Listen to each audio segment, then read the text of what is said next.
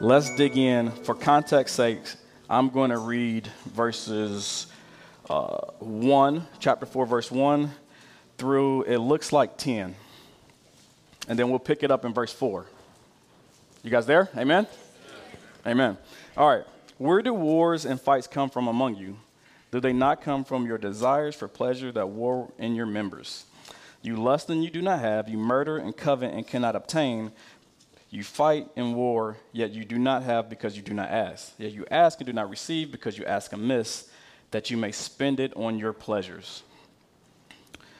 Verse 4 Adulterers and adulteresses, do you not know that friendship with the world is enmity with God? Whoever wants to be a friend of the world makes himself an enemy of God.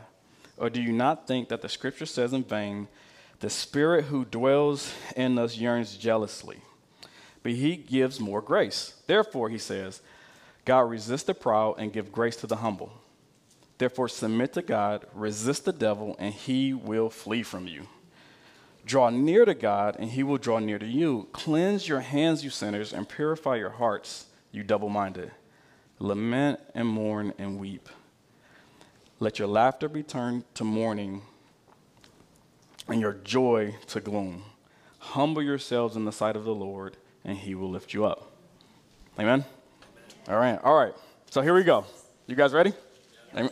All right, so verse 4 Adulterers and adulteresses, do you not know that friendship with the world is enmity with God? Whoever wants to be a friend of the world makes himself an enemy of God.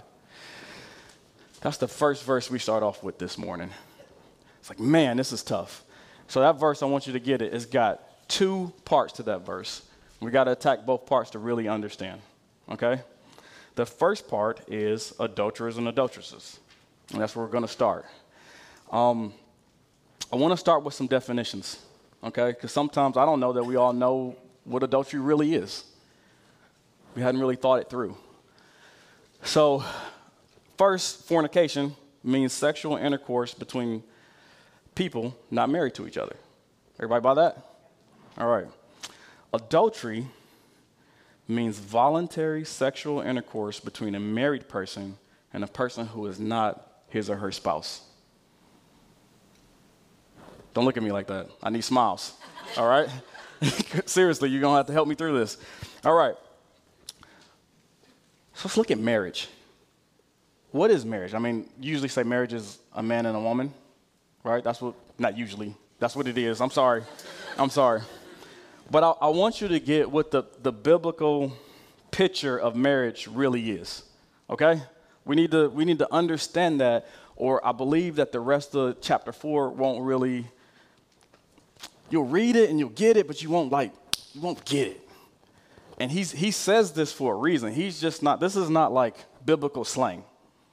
He's painting a picture. So I want you to understand, and if anybody has, like, shake your head no if you can't buy this, but Adam is a picture of Christ. He's a picture of the head of the home. Yes, you guys are, you guys are bobbing. Uh, yes, he's a picture of the, the head of the home. Adam is a picture of Christ. Eve, then, is a picture of the church. Right? And when Adam and Eve, when they come together for intimacy, he places his seed in the woman and she multiplies that seed. Not much different than, the, than, than Christ places his spirit in us and through uses us to there multiply. Right? And so from that, you will say, yeah, yeah, yeah. Um, God likes a godly offspring. That is the only pur- purpose for intimacy. I would argue that you don't get pregnant every time you're intimate. Right? And intimacy, but the, the highest levels of intimacy between a man and a woman, a married man and a married woman in that same marriage, right? I just got to be clear. It's weird that you got to be that clear now, right? But in the in the in the circle of the marriage union, those two together, when they come together, it's a blessing from the Lord. And it shows, it's a picture of how good it is for the Christ to be with the church. You guys follow? Yes. All right. So there must be a larger picture here. And I want to get that picture across to you guys. I want you guys to really understand it. So, I figure let's look at some stereotypes and kind of put them to bed. Those, so these are like stereotypes, generalities, right? I'm not picking on any one person in here. This is not an example of my marriage, but I think you guys will find some truths in it. It's going to help somebody. That's, that's the point. All right. So when we, when, when we look at almost any TV show, like the world almost always teaches that you see, when you see a, you, you rarely see a regular marriage nowadays at all, but when you do see it, the husband's always going after the wife, and the wife is always saying no. Right? She's like always beating him down with a stick. He wants to get after it, and, and she's like, No, I don't got time for you. Yes? We see that often. That's, that's often what it is. I would say that the biblical picture is nothing like that. It's nothing like that. You guys are very quiet. The husband's passion for intimacy with his wife is not much different than the Lord's passion to be intimate with his church. So, guys, I'm gonna throw you a bone here, right? How often would you hear or would you think that you said, Lord, I want to be intimate with you? And the Lord says, No, I don't want to be intimate with you. Never. Like, it's funny that most of the women say never. Speak up real quick. Never. The Lord always wants to be intimate with me. Why would you shame your husband for always wanting to be intimate with you then? That's his role. He wants to be close to you. He wants to be, God has put that in him. Now, husbands, I'm saying that, don't pervert it. Don't take advantage of that. But also, don't let the world tell you that your desire for your wife is wrong. God put that in you because it's a picture of how He longs and cleaves and wants to be with us. Most husbands, anytime they don't want to be intimate with their wife, is they're either unhealthy or sick, right? They don't feel good or they're dead. Well, only the two options I know. But they want to be with their wives. Now, uh, a group of us a long time ago, we were getting together and we were talking about this. So, husbands, you, you always want to be intimate with your wife and you, you want to get together, and you want to be with her. And from time to time, in almost every marriage, I think it's pretty normal that there's these dry spells where the intimacy is not there. So, I want to submit to you this. I want to say, when you find that your wife is not being intimate with you before you get after her about it, you need to ask yourself, well, how often have I been intimate with God? And there might be a correlation between the two, right? If you, sp- and I'm not talking, let's talk about real intimacy, right? So, and the husbands might get this a little bit more than the, uh oh. so we don't need, we don't need serious advice. All right. So, intimacy is not a checkbox, right? As a husband, how would you feel if your wife just said, "Hey, you need to be you need to be intimate. Let's go ahead and take care of it." Right? That's not it. That's not what that's not what husbands truly desire. They really desire intimacy whether they like it or not because God put us put that into us. But likewise, when you go to be intimate with the Lord, don't just check the box. Don't just say, "Hey, I read the scripture today, I'm good." Would you want that? No. You want true intimacy. You know what that feels like, embrace it. Amen? You still with me? Yes. Likewise, wives, and I tried to make this as soft as possible, but there's no way to get around it.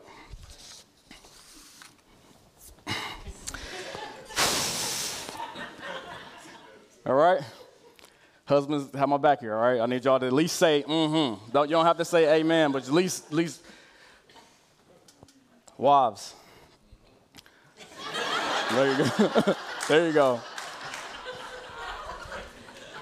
Now, the church should want to be with, with, with, with the bridegroom, right? The bride wants to be with the bridegroom. We long for the bridegroom. Wives, I want you to remember how it was when you were newlyweds. How often were you intimate with your husbands? Right? Where was that passion? That wanting to dig? Right? how often does that not sound like the walk of a believer? Right? You get on fire for the Lord, you in the Word all the time, you digging in. It's very intimate, but then you kind of, well, I get to it. Get to it when I want to. Is your marriage like that? Because your marriage is a picture of Christ in the church.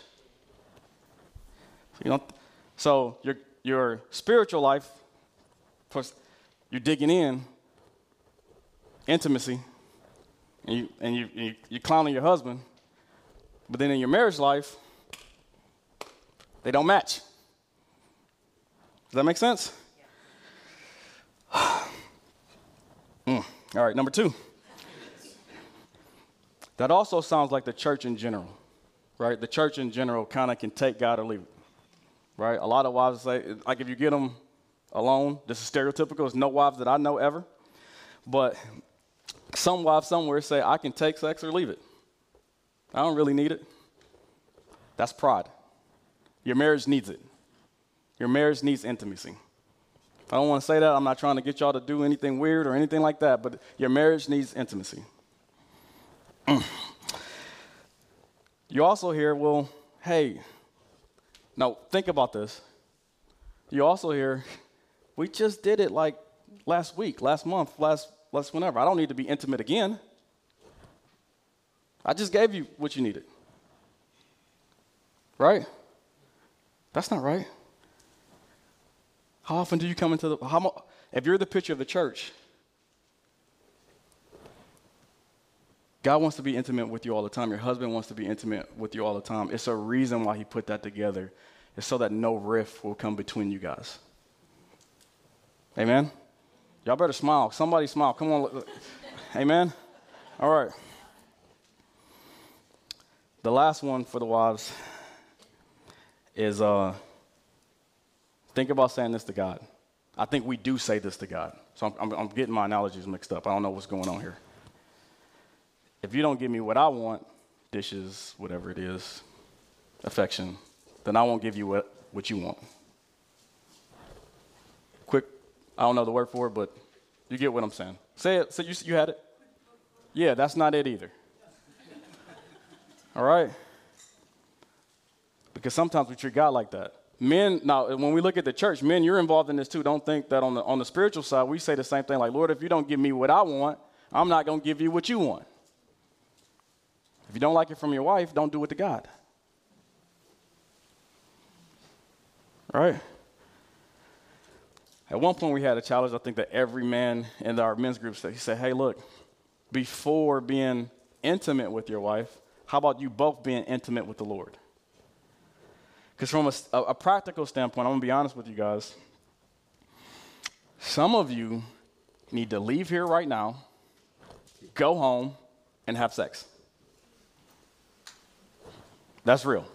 I didn't want to say that. I prayed about it. I was like, I do not want to say that in front of people. I do not want to say that. But the, the real thing is, some of you guys need to go home and repair the rift that's in your marriage.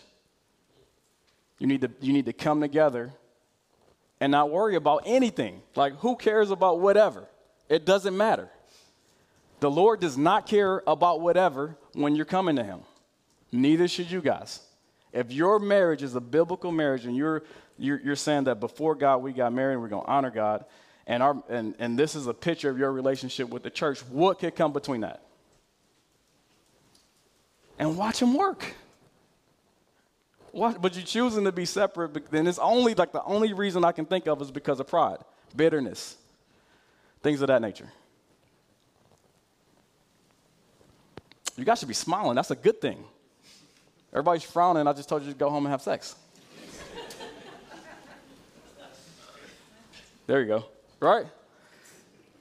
All right. So you can agree with me or you could disagree with me. But one thing we just did is we developed the picture, right? You understand the picture of what marriage is and how that looks from a biblical standpoint. Now, getting the picture, let's not, the, the, let's not forget the definition of adultery voluntary sexual intercourse between a married person and a person who is not his or her spouse. This is voluntary. So now that we got the picture, whether you agree or not, you need to understand that what James is saying is when he says, Do you not know that friendship with the world is enmity with God? Whoever wants to be a friend of the world makes himself an enemy of God. Understand that when you choose the world, it is akin to the wife choosing another spouse, choosing someone who is not our spouse. That's the real picture that I want, want you to get. When you voluntarily go and, and, um, and sin, you are choosing to be satisfied by somebody who is not your spouse. That's the picture that's being painted. You got to understand from God's perspective, imagine this. Imagine you are the spouse. Men, imagine you're the spouse. And from God's perspective, He has to watch you choose to be with another man, right? He has to go with you when you choose to be with another man. And then He has to get you out of that funk when you've been with that other man habitually. How would you feel if you had to watch? Now, for women, it's the opposite, right? But if you had to watch your spouse do that, what would that do to you? That's what friendship with the world looks like. You guys understand? So, verse 5 says this Or do you think the scripture says in vain, the Spirit dwells in us, the Spirit who dwells in us yearns jealously? That verse makes a lot more sense now, doesn't it? Right? Most of you guys flip out if your spouse talks to an attractive person from the opposite sex. God is saying that not only is He watching you, but He's watching you voluntarily court a mate that says, you know, when, full, when sin's full grown, or desires full grown as sin, sin's full grown as death, what, what you're dating instead of the Lord, what you're filling yourself instead of the Lord, is telling you, I want to kill you. It's like someone telling you, like, I'm going to take your wife, I'm going to have her, I'm going to humiliate you, and then I'm going to kill her afterwards. And your wife's like, hey, that's cool. How would that tear you? Like, what would you think?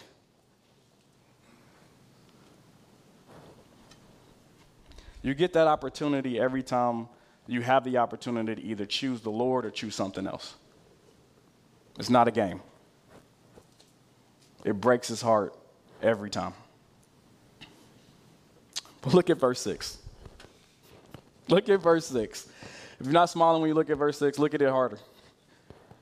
It says, But he gives more grace. What? That makes absolutely no sense to me.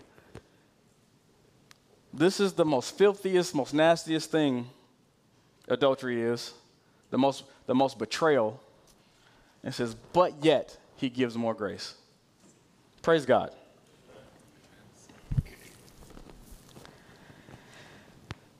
How much grace do you give to your spouse because they didn't do the dishes or they yelled at you? Meanwhile, you're receiving all of this grace from the Lord who's catching you in whatever filth you're in and desperately trying to pull you out.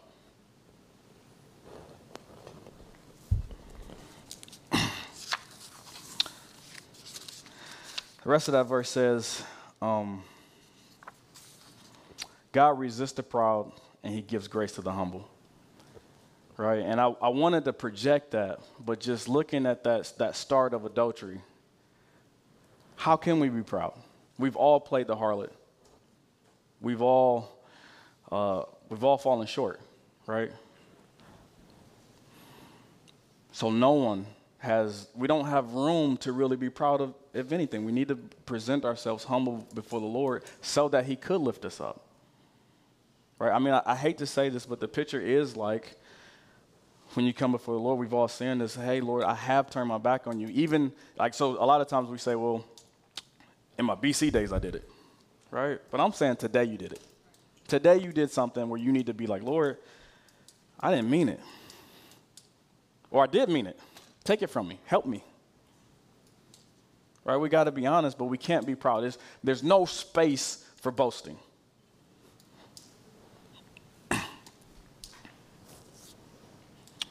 Verse 7.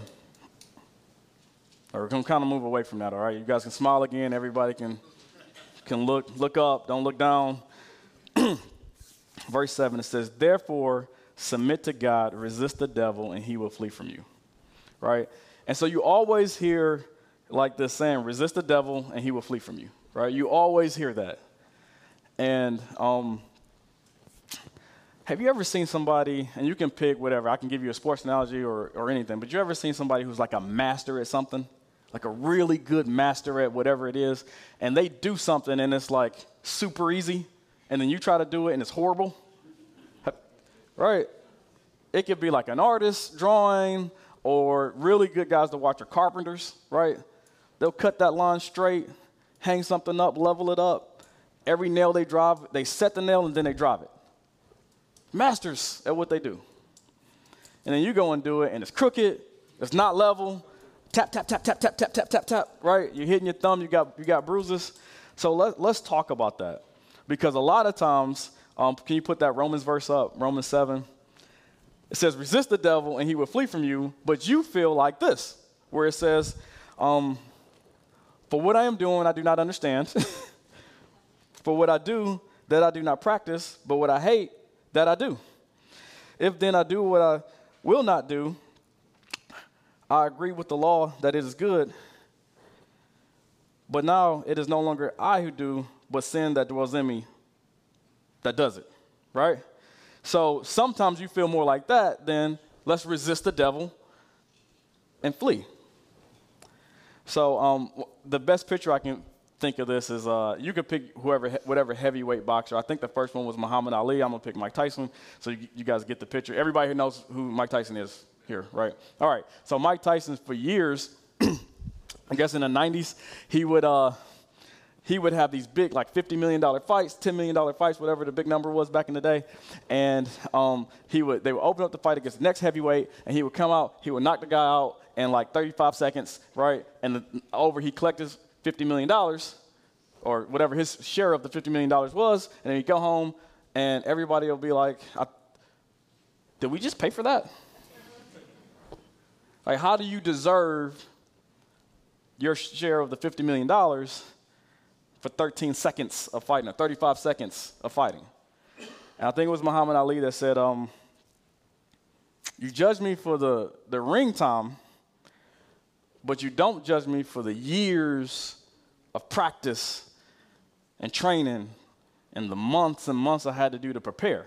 He was like, So you're thinking that I got paid a million dollars per second or something like that. But really, I've been doing this my entire life. I've thrown away my whole life just to do this one thing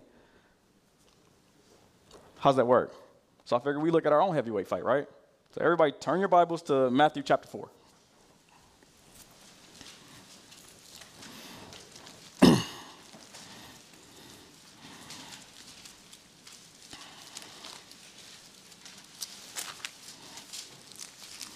oh boy. All right, here we go.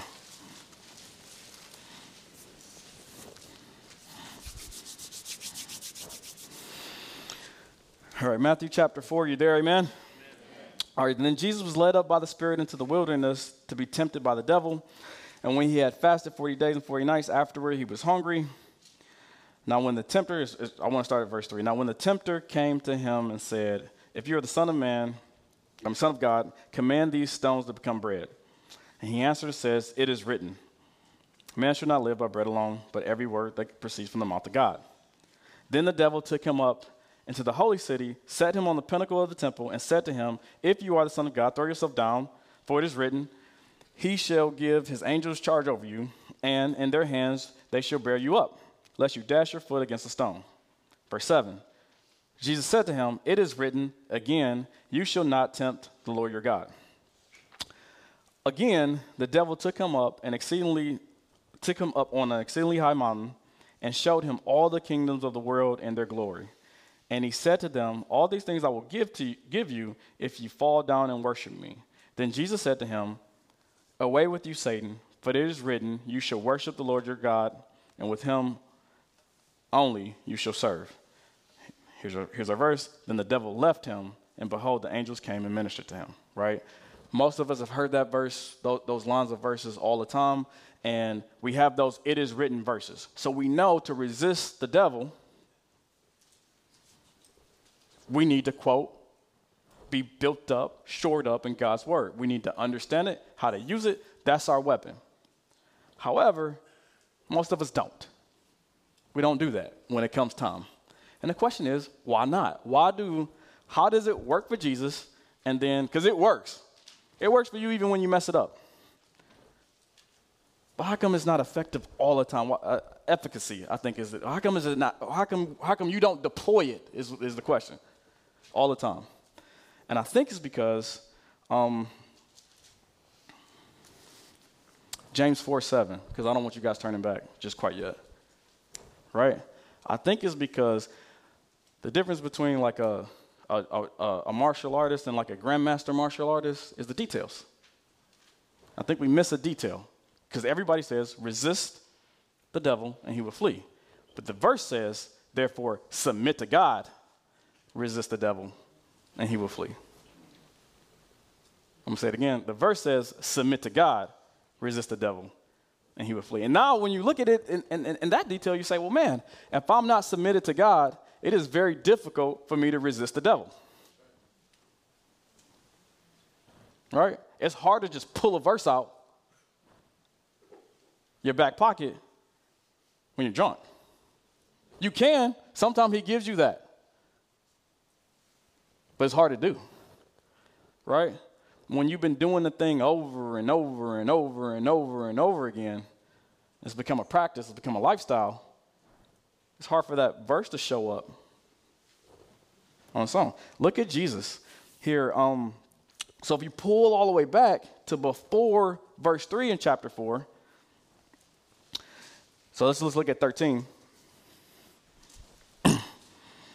Then Jesus came from Galilee to John at the Jordan. Why? To be baptized. And John tried to prevent him, saying, I need to be baptized by you, and you are coming to me.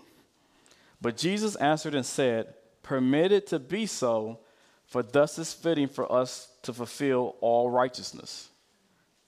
Then he allowed him. Look at verse 17. You can just pull your eyes down. It says, And suddenly a voice came from heaven saying, This is my beloved Son, in whom I am well pleased. So, guys, I want you to understand like, G- the Lord is already pleased with him. He's being baptized when I look at this in this context, in the context of what we're, we're teaching, or what we're talking about today, Jesus has already lived a righteous lifestyle, right? He submitted chronically to the Lord. So, uh, chronic means it's happening over and over and over and over and over and over and over and over and over again. He's already submitting to his Father as a lifestyle, right? No ministry has, has even started, and the Father is saying, This is my beloved Son in whom I'm well pleased. How could that be? That's because he's already, he's living it now. So then if you go down to verse 4, it says, verse, I mean, not verse 4, I'm sorry, chapter 4, verse 1, it says, Then Jesus was led up by the Spirit into the wilderness to be tempted by the devil. And what did he do? And when he had fasted 40 days and 40 nights, afterward he was hungry. He was hungry. But the point is, that's more, it's, it's, something slightly different. That's an acute obedience and submission. The Spirit asked him to then go and do something. He went and did it and submitted himself to the 40 days of fasting. So before he resisted the devil, this is our heavyweight champion of the universe, right? He had a lifestyle of submitting to the Lord, and then he had an acute submission to the Lord he had no friendship with the world. And because of that, he could answer him not in his deity, but as a man. He can give us that example. But don't miss the details. Don't miss the whole example here. You guys follow that? Yes. All right. Oh, I lost my place. I'm sorry. Back in James, let's uh,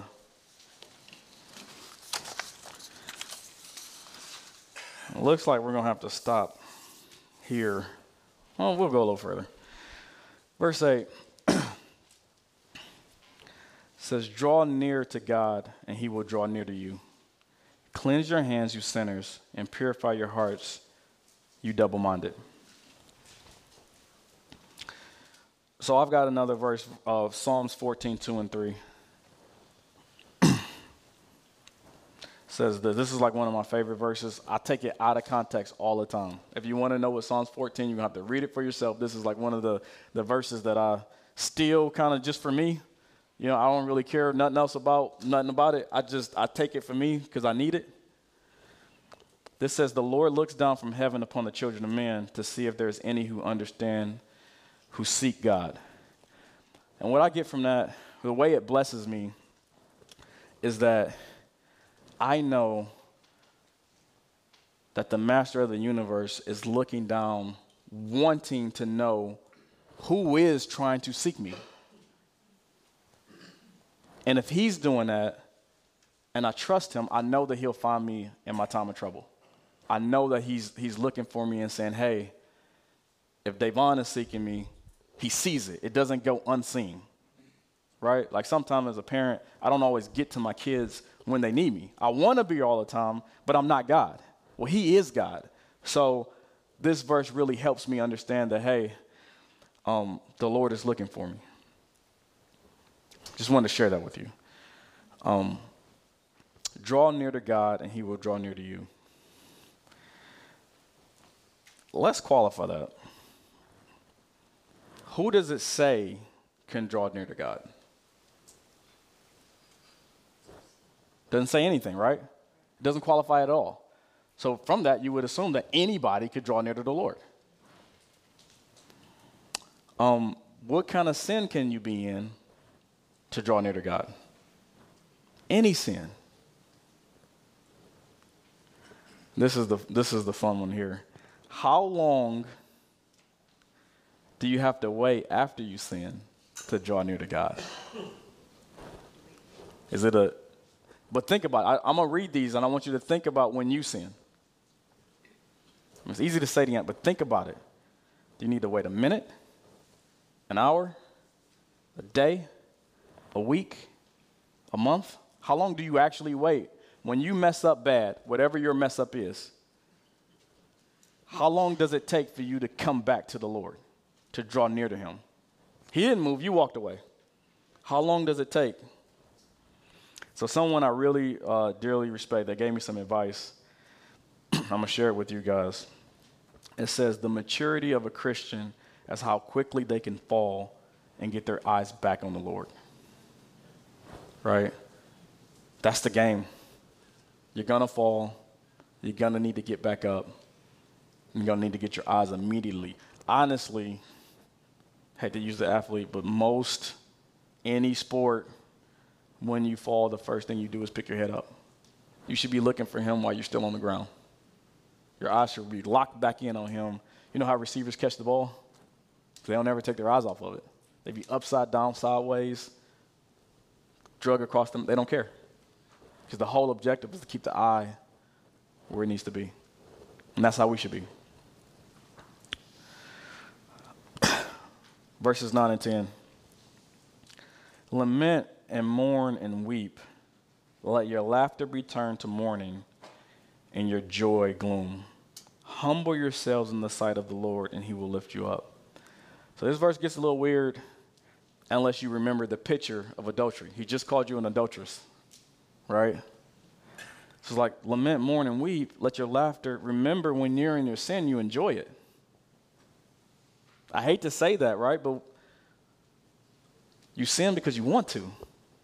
We covered that in, in the first, like when we first started. Your desire is for the sin. So turn that laughter in the morning, turn your joy into gloom, humble yourselves in the sight of the Lord, and He will lift you up. That's the promise. That's the true, that's where the true joy comes from. I mean, think about anybody who used to be something, right? We always hear a testimony of somebody who used to be like a murderer or used to be this or used to be that, and we're amazed. And think about how much joy they have.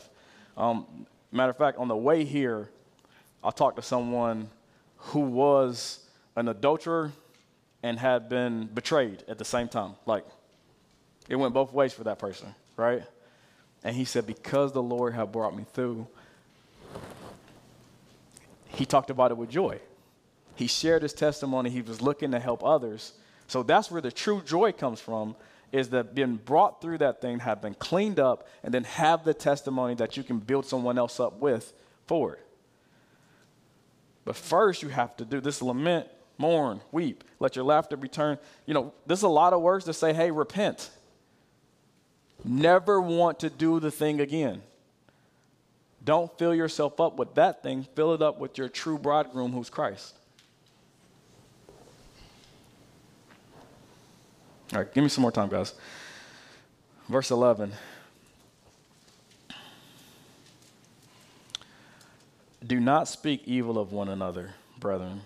He who speaks evil of a brother and judges his brother speaks evil of the law and judges the law. But if you judge the law, you are not a doer of the law, but a judge. So, I think a couple of weeks ago we talked about I am statements, right? You say, The Lord says, I am that I am. And we better watch how we refer to ourselves because we're made in God's image. So we shouldn't say, I am stupid, I'm ugly, I'm tired. You guys remember that? Likewise, you shouldn't superimpose an I am statement on anybody else. We shouldn't speak evil of others because you got to know, as I mean, we're believers. We understand that the Lord's thoughts towards us are good. His desire is for everyone to come to Him. Right? So just because you someone, even an unbeliever, says something bad to you, and you say, "Oh, that guy's a jerk." Well, that's not the Lord's will for that person to be a jerk. That's not the Lord will for that person to be whatever you think they are. Who are you? The Lord's will is to, to bring that person into the fold and make them 100% useful for the Lord for the body. So when you speak ill or down on someone,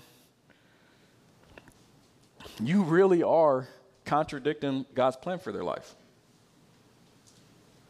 Why would you want to put yourself on the side of that? It's extremely difficult. Right? I'm sure, I, no, I, no, I'm sure, I know 100% I've done it this week. But it's wrong. We shouldn't even play like that. And I love it because you get, um, you really see it, to be honest with you, in grandmothers. Like grandmothers never say anything bad about anybody. And I love it. And it's because they've learned this lesson that just took a long time. All right. Um, and then I just want to remind you that these laws are that you should love the Lord your God with all your heart, with all your soul, and with all your mind. And the second law is just uh, love your neighbor as yourself. If they're not your neighbor, you should be seeking for them to be your neighbor. Like if you say, oh, they've an unbeliever is not. Well, the purpose is to, to try to win them over for the Lord. So you can't try to win somebody over in the Lord not being like the Lord. That doesn't make any sense. So let's not do it. All right, let's talk about judgment. This verse talks about judgment. Let's talk about judgment. I just want to say this. We are not to judge condemnation right? I have no idea who's a believer and who's not. I can judge the fruit, I can see, right? But I don't know where the where the Lord has that person, right? How much they moved them. Maybe that person's a Christian, they're just going, they're backslidden, they need some help. It's hard to know that. I'm not that smart. I don't even remember what I had to eat yesterday, let alone somebody's eternal salvation. But I don't want you to take this verse. I don't want you to take this verse to mean that we cannot judge right and wrong. We are the only people qualified to judge right and wrong. That's it. And that's because, not because like we're super smart, because we have the hidden treasures of the word that guide us in what's right and wrong. This is the standard. So, like, if you're in a room but you don't read your Bible, you don't know. I'm be honest with you. Now, how do I know that? Because verse 12 says this it says, There is one lawgiver who is able to what? Save and destroy. Who are you to judge another? So the context tells me that, hey, this is talking about salvation. There's one person qualified. There's one person qualified. We've all turned aside. We've all been corrupt.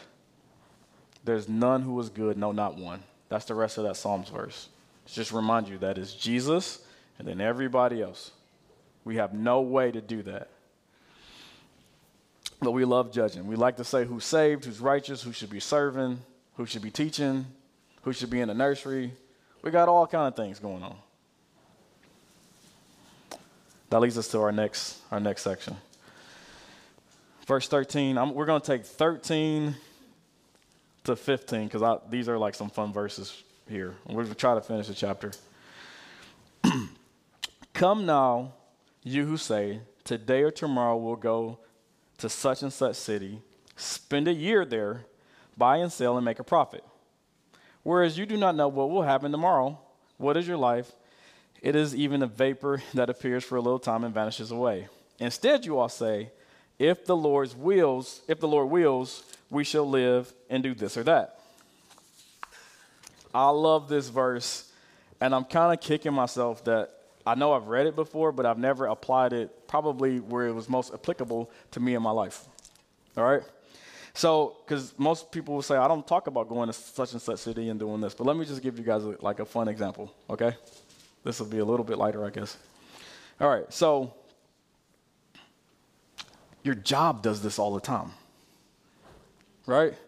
My job always, I mean, that's, that's kind of what we do. I, am a, I'm a contractor by trade, so we go to cities here or there for a year. We build stuff, and um, we want to make a profit, right? It's like exactly what this says. I'm like, this is such good business advice, right? And so, um, this is a background. Please don't think this is bragging. I just need you guys to understand. So, like, I'm a, engineer by trade, right? And so, uh, I can call myself like a professional scheduler, right? And so, have you? Did anybody know in here? Like, just raise your hand if you know anything about predecessors, successors, critical paths, early, late starts. So your contractors raising their hand because they all know about schedules. Um, float, total float. So the people who raise their hand, you guys are likely good or professional schedulers, right? And companies, they have schedulers. You know, they, you get a whiteboard, you can go in, you can make up. This is exactly what we're going to do. We're going to do this and do this exactly, blah blah blah, exactly, exactly, exactly, exactly like this. And then they hire an expert scheduler to get all the schedules together and say, all of this is going to happen. This is going to line up. This is how much we need. This is what we're going, blah blah blah. This is how we're going to implement it. I've done hundreds of those, and I can, as a professional, tell you we have absolutely no idea, no clue. And so when I was uh, younger, I would take, um, I had a, like a really small office. So on my office, I would hang on the wall all the schedules, right? And I would track them, and you, you do like a baseline. So you can see the previous schedule, and then you see like the new one. You can see how much it moved. And I would tape them over each other. So like if, I, if, if it was month 10 out of the two-year job, I could like look it up, and I could see month one, and I could see how different it is. So after doing that for a while, I realized all I'm really doing is recording what's happening. right? I mean, you guys have my back here. Am I, right? All we're really doing is seeing how it changed, but not so much that I had a super influence because I, I was really smart. And the, they're paying me to do this, right? I'm not just winging it. This is my job. I have no control over the weather, rain days, I got no control over taxes. I have no control. We had one job, uh, um, a, a wall saw, so the blade's this big, flung from another building, skipped, and got stuck in the other project. So I wake up in the morning, and I'm like, well, that's not to work. that's, that's not it. Had another job, wake up my, um, I was kind of friends with the, the field supervisor. I, I, he was calling my boss. I said, why you call my boss and not me? What, what's going on? I'm, I'm, the manager of the project. He said, man, you don't want these problems. And I said, well, I do. What's going on? He said, well, I ain't going to tell you. You need to talk to your boss. So my boss called me. He said, Davaughn, I don't want these problems. Can you come help me? and I said, well, what's going on? It's, it's 6 o'clock in the morning. And he's like, we just need to go to the job. We get to the job. FBI's there. And it's a dead body in the creek. You, no control. You have absolutely no control. You can have the best software, you have the smartest people. Got no control over how it works. All right. Boss, if you heard that, please don't fire me. All right. Instead, what should you say? If the Lord wills, it says, if the Lord wills, we shall live. Your life is not even in your hands. That's why you should go home and spend as much time with your wife as possible, because your life is not in your hands. You should go home and spend as much time with your family, your children, because your life is not in your hands. But when you think about your life being in your hands, that makes you grateful for what you have, the people, not like the thing. It also makes you humble, which qualifies you to be lifted up.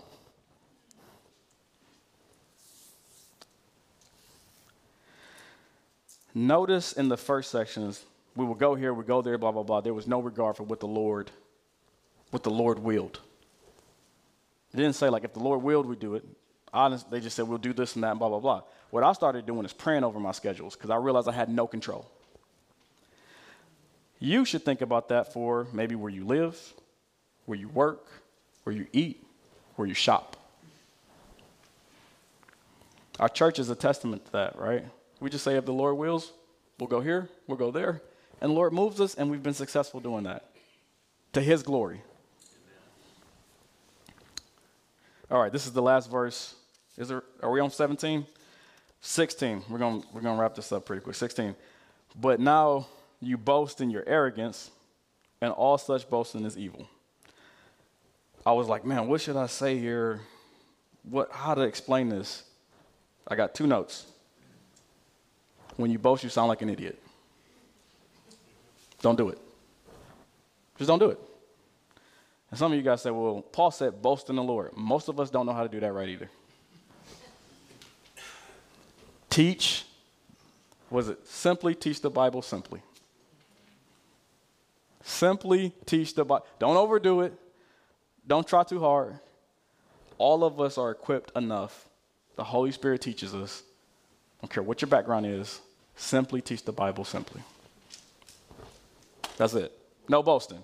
Just stay away. None of us is that much of a professional to boast. All right, my favorite verse, another one that I'm going to take wildly out of context. I don't even want to hear about it. It's like it's so I'm to take it so far out of context that you I'm to tell you now, just disclaimer, you need to figure it out for yourself. Because this is another verse that I have taken, put in my back pocket, and I use it to, as, a, as a get out of jail free card when I want to. So I'm going to share it the way that I use it, and then your homework is to go figure it out for yourself, pray about it, and let the Holy Spirit fix it. Okay? So verse 17 says this: Therefore, to him to know to him who knows to do good and does not do it, it is to him it is sin. Wow, I don't even say that right. Therefore, to him who knows to do good and does not do it, to him it is sin. So the verse is saying, just in this, the one liner, if you know to do good and you don't do it, it's a sin. Everybody got that? Yes. All right, so here it is. We'll, we'll end with this because this is literally one of like my favorite verses or my favorite concepts. So the, a lot of people come to me with problems, or the kids come to me with problems, and I ask them one question: Who in here believes that God is omniscient? Like half of y'all raised your hand. Some of you guys just won't raise your hand. I get it. All right. Who of you believe that God cannot sin? All right, so this is so fun. All right, so if God is omniscient and he cannot sin, that means he always knows the good to do in your life. Right? Because he's omniscient. He can't not know how to help you. Like if there's a path to success, to start you on success, he would have started you there when you were like born. He gets it, he knows how to do it. And he has to do it because he can't sin. So, whatever kind of problems you got, you need to have confidence based on this verse alone that you might not be working on it, but God has to be working on it right now as we speak. Otherwise, he wouldn't be God. That's all I got. Amen? Amen. All right. Heavenly Father, Lord, um, thank you for knowing the good that we need before we even know we have a problem. Lord, thank you for, for, for, for helping us, for being our bridegroom, for making us complete in you, Lord. Thank you for teaching us, Lord, and allowing us to be a part of your ministry, Lord. Lord, I pray that this message uh, will stick with us, will equip us. Lord, I pray that when we leave, we leave our sin here and we're able to take back more ground, more souls for your kingdom, Lord. That each person in this room would um, be effective. But Lord, I also pray for each marriage in this room. Lord, that they would that they would have sweet intimacy with each other, Lord. The holding of the hands, the time together, Lord. That you would be in the midst of that, Lord, and that you would that you would just strengthen the marriages in the church, Lord. In Jesus' name I pray. Amen.